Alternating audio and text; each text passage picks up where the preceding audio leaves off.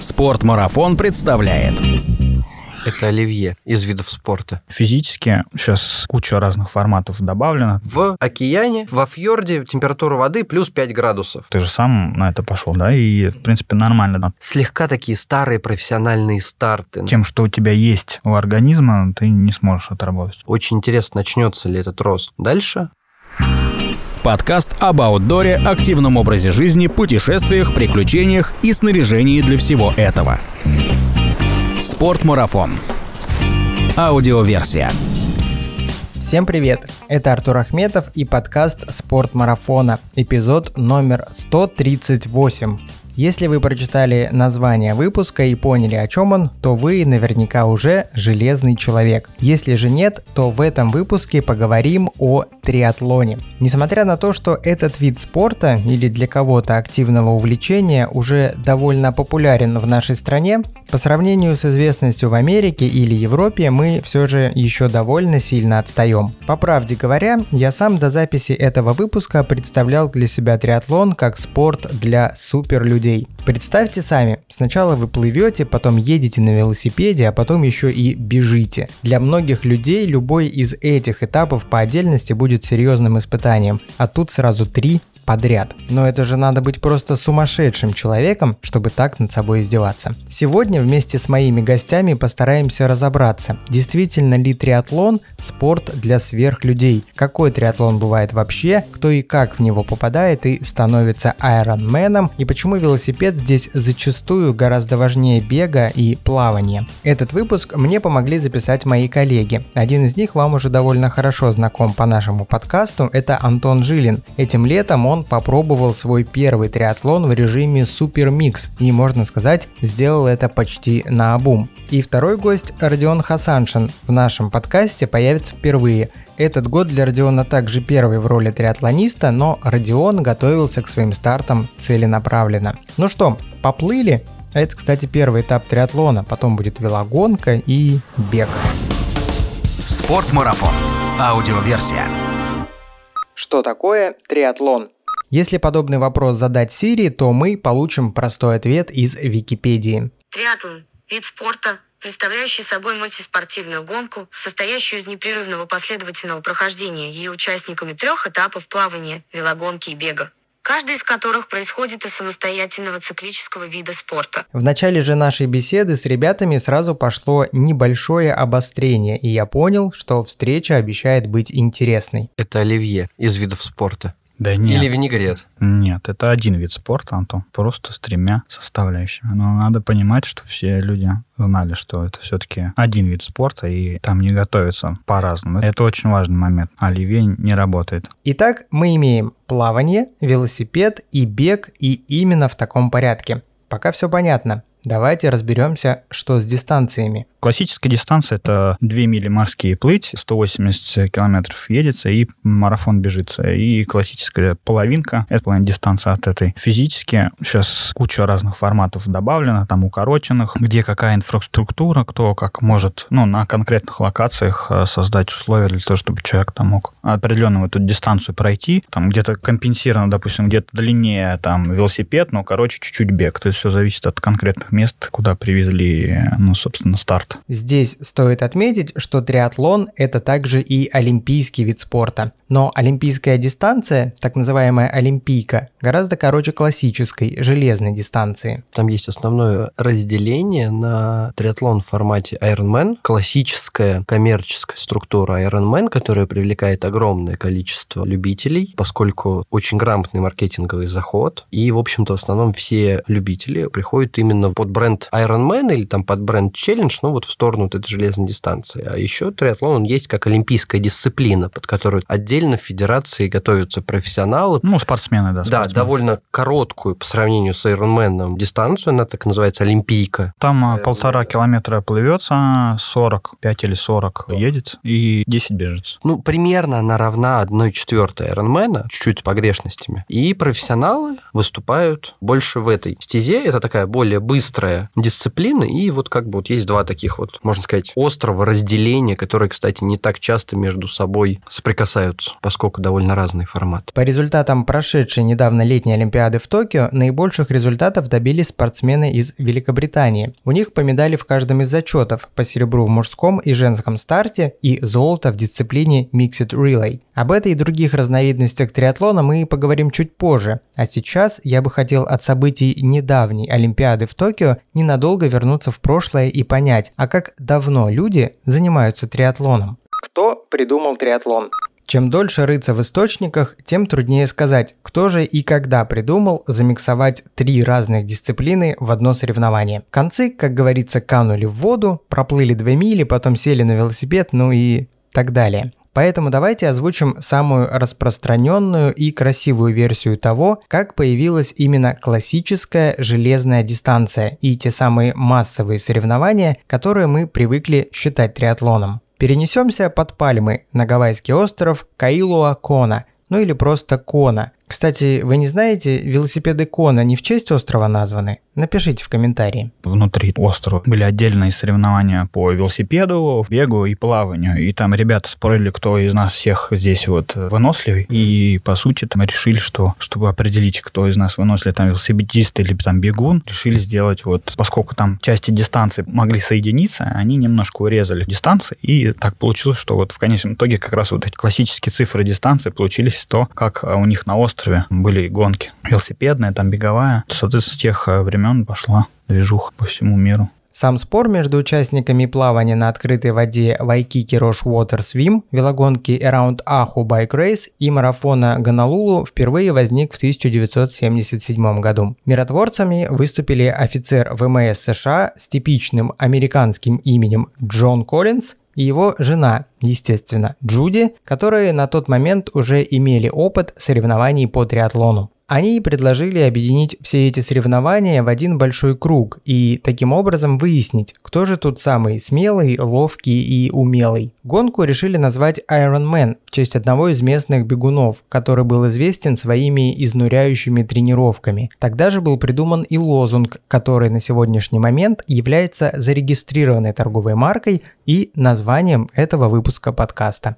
Проплыви 2,4 мили, велогонка 112 миль, пробеги 26,2 мили, гордись этим всю оставшуюся жизнь. Именно такой девиз был приписан от руки к трем листкам бумаги, розданным спортсменам перед первым стартом 18 февраля 1978 года. Это сейчас мы привыкли к целому рюкзаку подарков в стартовом пакете, а тогда три листочка с инструкцией и картой, и на том спасибо. Кстати, первым победителем этой гонки, а значит и первым железным человеком в мире стал Гордон Халлер – Самое интересное, что мне не удалось найти, кем изначально он был – пловцом, велосипедистом или бегуном, так что решен был спор или нет, непонятно. Вот так появилась классическая железная дистанция, но миксовать плавание, велосипед и бег в разном порядке, не умеющие спокойно жить спортсмены, начали гораздо раньше. Самое раннее упоминание датируется 20-30-ми годами 20 века. Тогда во Франции проводили, простите меня за мой французский, «La course des Debrou La course des Debrul... La course de... de... Короче, гонка находчивых. Проводится, кстати, до сих пор. В 1920 году французская газета La Auto о соревновании, названном Le Trois Sports, сообщала такие данные.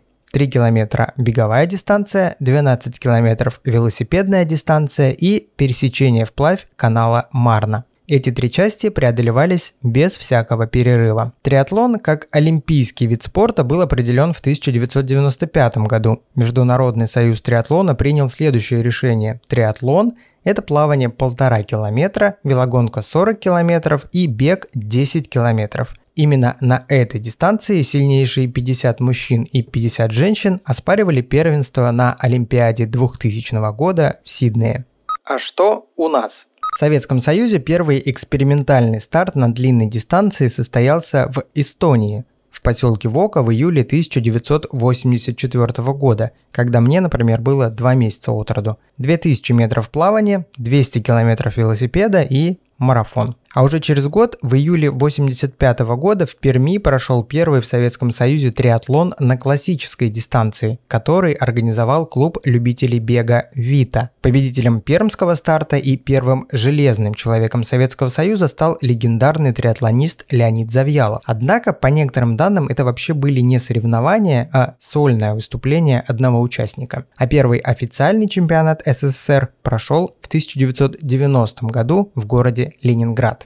Мне же удалось найти статью Пермской областной газеты «Звезда», которая в 1989 году опубликовала интервью Леонида Завьялова о соревновании 85 года. Я два с лишним года готовился к испытанию, которое называется классическим триатлоном или триатлоном железных. Я купил себе два велосипеда, туристический и гоночный. Раньше о велоспорте я даже представления не имел. Сейчас осведомлен о тонкостях вида не хуже заправского гонщика, а тогда, 28 июля 1985 года, едва не сошел со своей первой дистанции триатлона. Камнем преткновения для меня чуть было не стала 180-километровая велосипедная часть пути. Увидев мое изможденное лицо, жена Галина заплакала, сказав лишь несколько слов. «Леня, зачем тебе это надо?» Но это было 36 лет назад. А что же сегодня с триатлоном в нашей стране? Я вот вчера смотрел буквально видео с генеральным директором Iron Star, с Андреем Кованом. Он сказал, что по их данным в районе 15-16 тысяч финишеров а, есть в России, кто у них вот на гонках участвовал. И, в принципе, там есть какие-то программы, которые информацию собирают с разных стартов триатлона, да, и там около трех тысяч из этих те, кто финишировали именно железную дистанцию полную. Ну, я как понимаю, там, если вот следить вообще за статистикой стартов у нас в стране, то первый такой глобальный пик популярности триатлона у нас, скажем так, прошел, она сейчас вышла на некое плата, и вот сейчас очень интересно, начнется ли этот рост дальше или нет но там первый большой пик. Они забрались на это плато и сейчас находятся на таком неком плато, который вот сейчас или с приходом новых игроков и развитием Федерации триатлона или его прорвет вверх, или нет. О развитии триатлона и о наличии спроса на соревнования также говорит и то, что на российском рынке не только появились сильные местные игроки, как Iron Star, но и крупные мировые франшизы. Так-то у нас в России, по сути, сейчас один такой самый крупный игрок – это Iron Star. Раньше был Гром и Титан. Гром сейчас иногда проводит московскую половинку, если не ошибаюсь. Титан – это такие старты, они сейчас уже особо не проводятся. То есть у нас там, по сути, один большой игрок. И сейчас постепенно приходит Лига Героев, и сейчас они тоже, как я понимаю, всячески ударятся в триатлон, будут делать старты, что породит, скажем так, некую конкуренцию на рынке, и и в этом году еще к нам на рынок пришло наконец аж две сразу мировые франшизы. Это Ironman, который будет в Питере на следующих выходных, и Challenge, который будет в Москве 15 августа. Они еще не прошли. По сути, это их первое явление в России. Как пройдут, насколько хорошо, но хайпов это подняло много. Это зарождает некую конкуренцию на рынке. И, скажем так, в этом году и в следующем рынок стал сильно поживее. Итак, логично подойдя к настоящему времени, давайте поговорим о том, том, какие виды триатлона в данный момент наиболее популярны. Виды соревнований по триатлону. В начале выпуска мы уже рассказали про классическую железную дистанцию и олимпийские соревнования. И в разделе про Олимпиаду я упомянул про дисциплину Mixed Relay. Давайте объясню, что это такое. Mixed Relay триатлон – это такое командное развлечение, можно сказать, триатлон-эстафета. В каждой команде по двое мужчин и женщин. Стартуют они чередуясь и начинает вот тут, конечно, спорно, так как речь о триатлоне, но все же слабый пол. Каждый из спортсменов должен проплыть 300 метров, покрутить педали 6800 метров и пробежать 2 километра. Обычно на это у спортсмена уходит порядка 20 минут, после чего он передает эстафету следующему участнику из своей команды. В целом, если вы следили за событиями прошедшей Олимпиады и попали на трансляцию именно Mixed Relay Triathlon, то заметили, что проходит эта гонка довольно бодро и зрелищно. Еще один довольно популярный вид триатлона – это кросс-кантри триатлон. Все те же плавание, велосипед и бег, но есть свои нюансы. Они обычно короткие и равняются примерно или 1,8 или 1,4 примерно по длине Ironman, то есть там километр два плавания, в районе 40 велик и 10 бег. Но это происходит на сильно пересеченной местности. В виде велосипедах используются не шоссейные и не разделочные велосипеды, как в классическом триатлоне. Используются МТБ велосипеды. Часто это с большим набором. Ну, в России не так распространены кросс-кантри триатлоны, так слегка такие старые профессиональные старты, на которые собирают довольно мало спортсменов, но в Европе есть красивый кубок Xterra, например, где там по Кипру они гоняют велосипедный этап просто по неимоверным красотам, там дикие апхилы, даунхиллы, там за 40 километров ты уматываешься просто в ноль. И бег тоже происходит трейлом. Ну а если вам вдруг наскучит железная дистанция в, так сказать, нормальных кросс-контрийных условиях, то добро пожаловать на экстремальный триатлон. В чем особенность? Каждый из этих этапов происходит в экстремальных условиях. Разберем там на примере нескольких стартов. Плавание на Норсмане, в океане, во фьорде, температура воды плюс 5 градусов. Плыть 3,7 километра, народ оттуда вылезает, конечно, это. И самое интересное, что старт происходит ночью с парома, то есть ты прыгаешь с парома просто в ледяную ночную воду, вокруг ничего не видно, ну то есть это такое испытание для не только тела, но и психики. И, в общем, плавание обычно или в холодной воде, или в бурной воде, или как в Шотландии с медузами, или ночью вокруг какой-нибудь крепости, как в Испании. Ну, то есть какой-нибудь там определенная трудность. Доля экстрима добавлена. Потом следует велосипед. Велосипед обычно связан с большим набором, с уже действительно большим набором в районе там от 3 до 6 тысяч метров на 180 километров. Например, тот же Айкон, который проходит через многие знаменитые перевалы, по которым гоняют шоссейные велогонщики, когда там тебя за раз 2000 наборов перевал в тот же Стильвинию, и ты такой на это смотришь, ну, то есть это там отдельное удовольствие, то есть велоэтап с огромным набором. Вот, то есть если в Ironman считается гористом там какой-нибудь велоэтап с набором полторы, две, три, максимум три тысячи, то в экстремальном триатлоне от трех тысяч только все может и начинаться. Или там плохие дороги, как, например, в той же Шотландии, не самого лучшего качества, и экстремально обычно низкие температуры на этом велосипеде, то есть там наверху на перевалах холодно, и, в общем, везде там холодно. То есть снег, то дождь. Ну да, то есть там, например, было. на Айконе народ просто вешается, они не могут подобрать себе одежду, потому что у тебя наверху на перевале минус 5 и ледяной ветер и снег, а внизу у тебя плюс 25, и тебе надо постоянно одеваться, переодеваться, одеваться, переодеваться, ну вот, а ты еще из воды только что ночью вылез. А потом тебя ждет бег, и бег, в основном, конечно, это трейлы. На Норсмане ты, правда, сначала бежишь там 25 км по асфальту, а потом у тебя 20 километров трейл в гору, но остальная вся серия экстри это в основном такой хороший, качественный трейл. Также стоит упомянуть, что в настоящее время под эгидой Международной Федерации Триатлона проводятся также соревнования по дуатлону, это бег, велосипед и еще раз бег, акватлону, где бег сменяет плавание, а потом снова бег, аквабайку, плавание и велосипед, зимнему триатлону, здесь кросс, велокросс и лыжная гонка, кросс-кантри триатлону, о котором мы уже поговорили, и по триатлону в закрытых помещениях. Что важнее в триатлоне?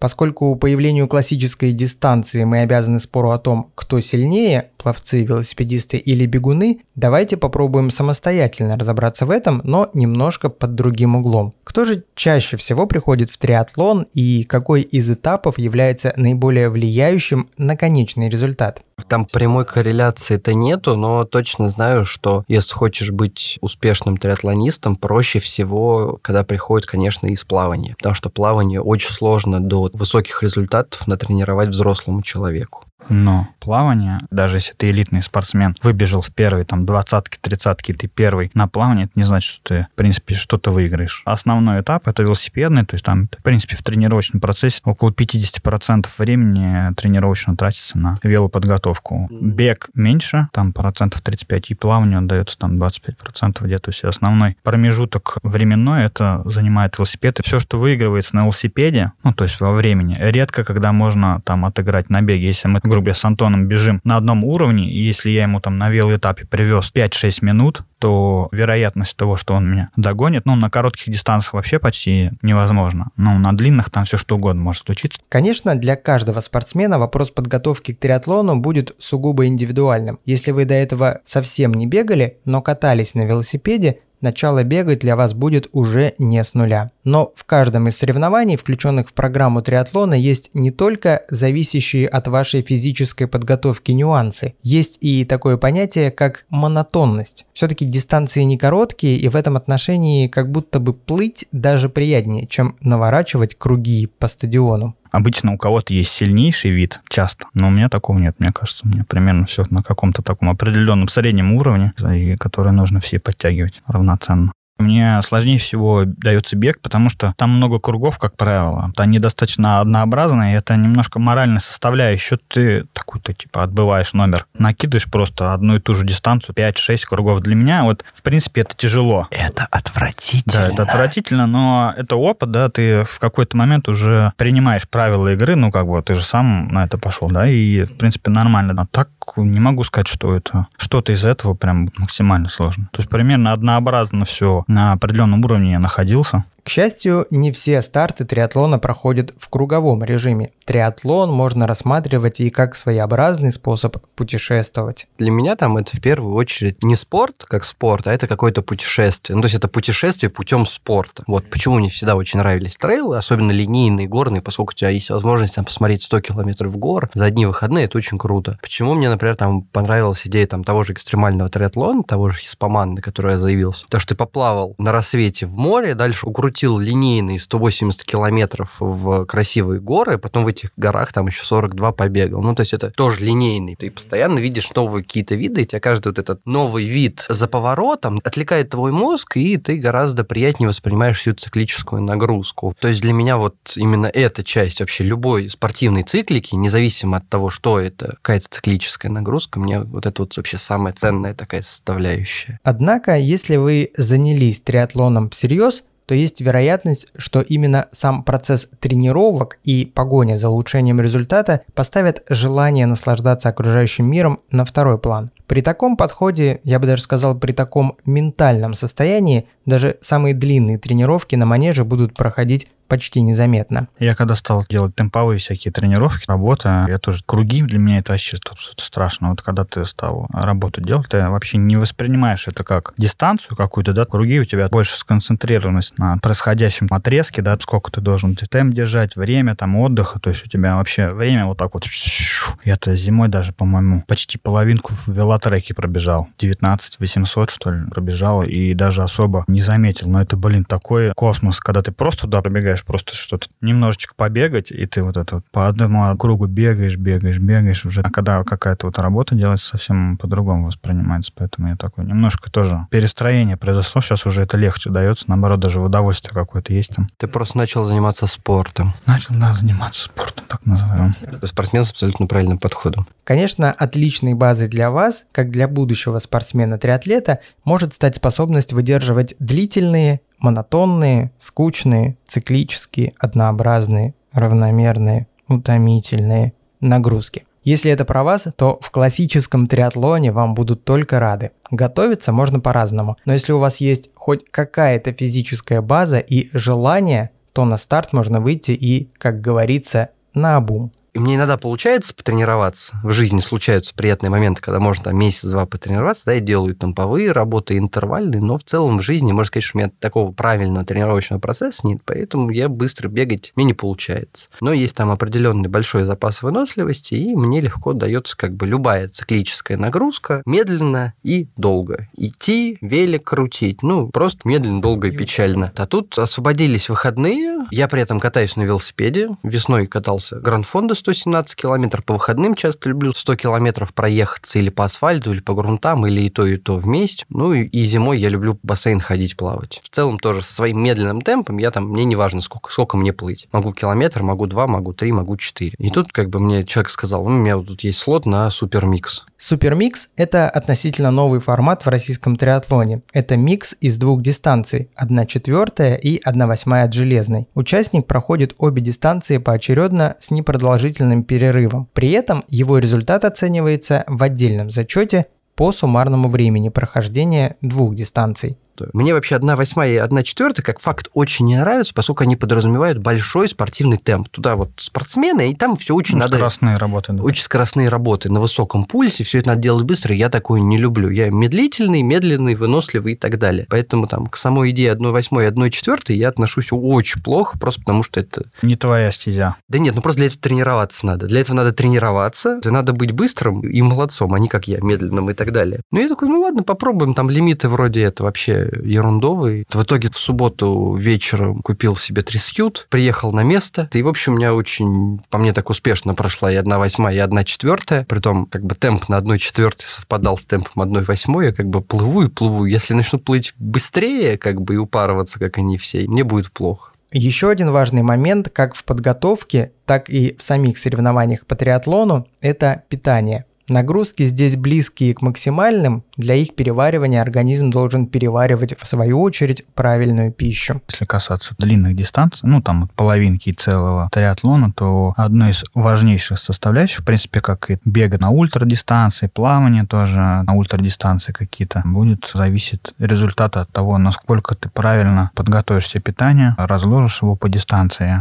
вот, насколько ты сможешь себя подпитывать. Потому что, ну, на такие длинные дистанции уже тем, что у тебя есть у организма, ты не сможешь отработать. Поэтому это тоже очень важный момент. То есть готовить заранее все, что ты будешь есть. Ну, пробовать, тестировать, потому что одним заходит одно, другим заходит другое. Эти гели не идут, эти идут, или вообще без гелей на батончиках, или есть там, допустим, жидкое питание. Кому все как идет. Поэтому вот эти нюансы все надо индивидуально подготавливать. Без них тоже не получится сделать что-то. Как я уже говорил в начале этого выпуска, данная серия – это своеобразное введение в триатлон. Если она вам понравится, то чуть позже мы более подробно остановимся на технических вопросах, а их в триатлоне очень много. И снаряжение, и питание, и подготовка, и правильное прохождение транзитки, и еще много чего. В этом же выпуске хотелось еще посмотреть на триатлон не только с точки зрения спортсмена, но и с точки организатора и простого зрителя. Как организуются гонки по триатлону?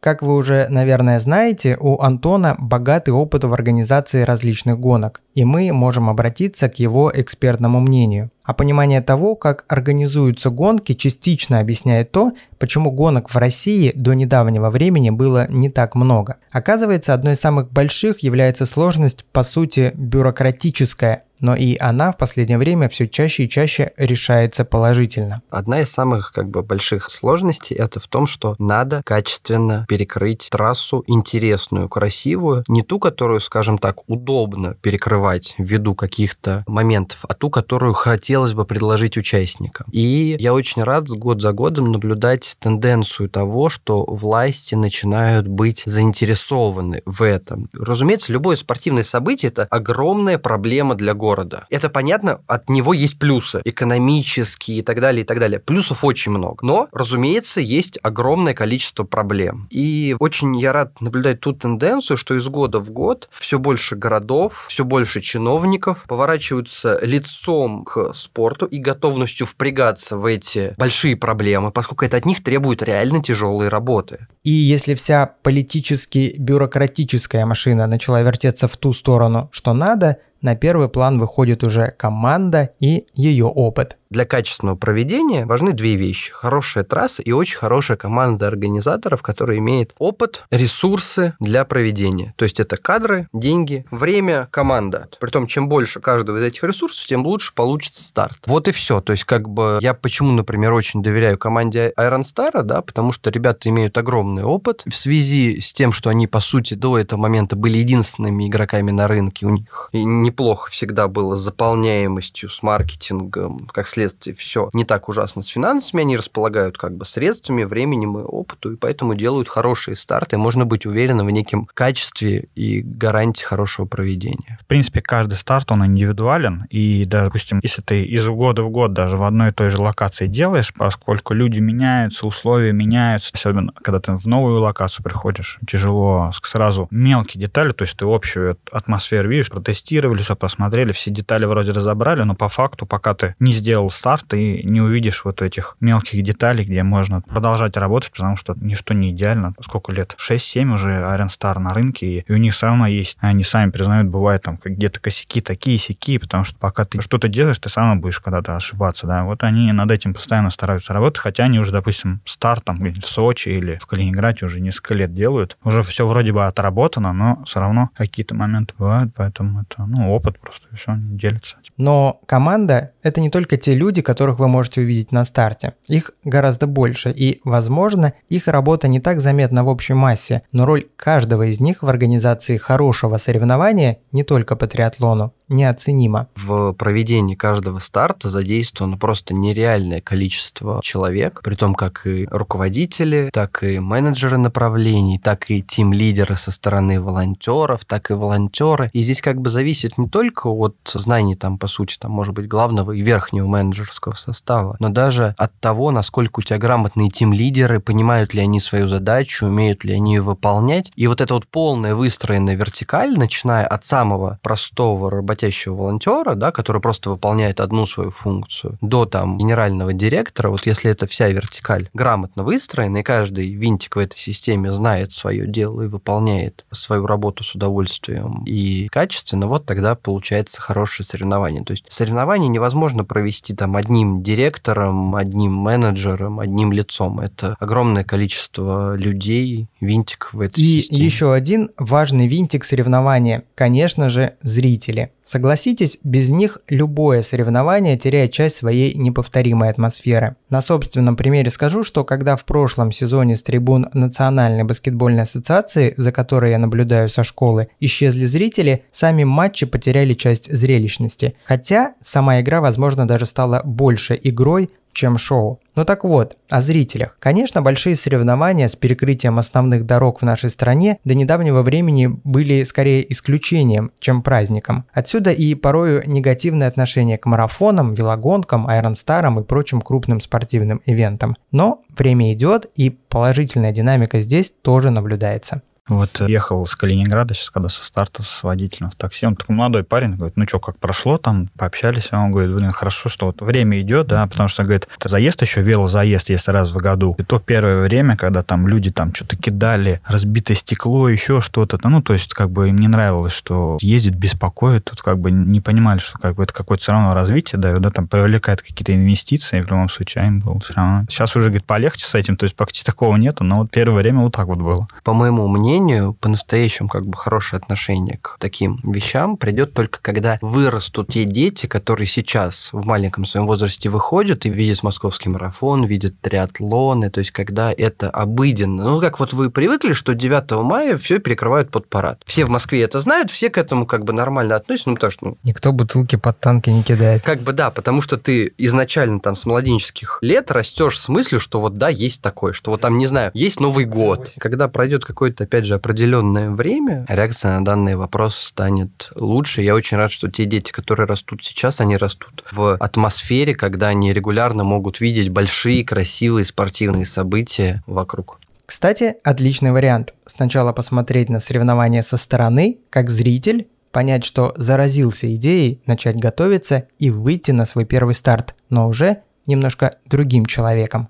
Что меняет триатлон?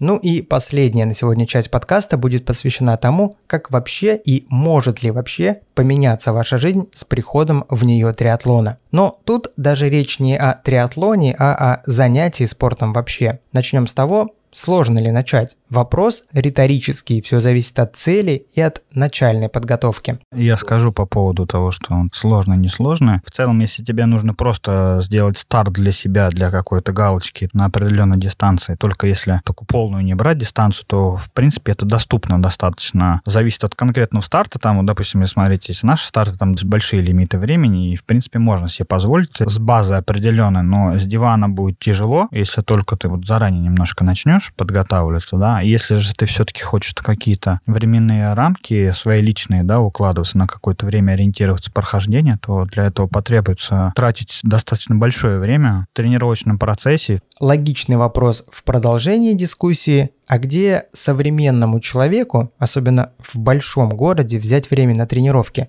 Ведь и без них все расписано по минутам. Естественно, и тут готового рецепта нет. Но в поисках ответа на этот вопрос не забывайте. Во всем очень важен баланс. И не жизнь должна вписываться в тренировочный процесс, а наоборот, тренировки должны органично вписаться в вашу жизнь. На самом деле, хочу добавить для тех людей, кто боится вообще впустить спорт в свою жизнь, потому что это сожрет очень много времени. Есть такая мысль, что, например, если ты заводишь собаку, то у тебя появляется два дополнительных часа в день. Вот так же с спортом, как только ты выпускаешь свою жизнь, у тебя как бы не с твоей жизни, на самом деле, а отщипывается время, а у тебя это время, можно сказать, добавляется в сутках, поскольку ты его не прокрастинируешь, не тратишь на какие-то ненужные вещи, ну, скорее всего, заполняется что-то ненужное, что было в твоей жизни. Да, вытесняется, поэтому не бойтесь, это очень хороший вариант. И это перекладывается, в принципе, на жизнь. То есть определенный опыт расставления приоритетов, да, там, временных рамков, ты потом, в принципе, начинаешь в таком вот формате жить и очень быстро ориентироваться, отметать ненужные вещи. Хотя хохм очень много, например, один из известных мемов, плакат на Iron Man, что если от тебя еще не ушла жена, ты недостаточно тренировался.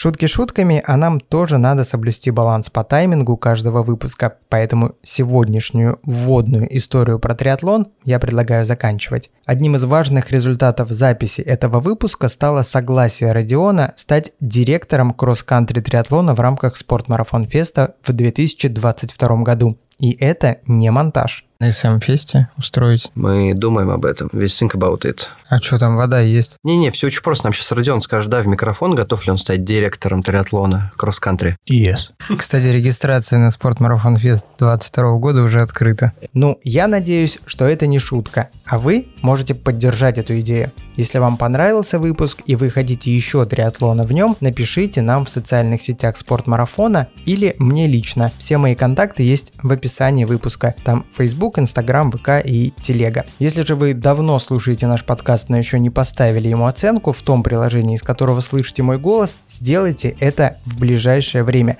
Только так мы в спортмарафоне понимаем, что делаем контент не зря. А вы, кстати, сможете гордиться этим всю оставшуюся жизнь. Спортмарафон. Аудиоверсия. Подкаст об аутдоре, активном образе жизни, путешествиях, приключениях и снаряжении для всего этого –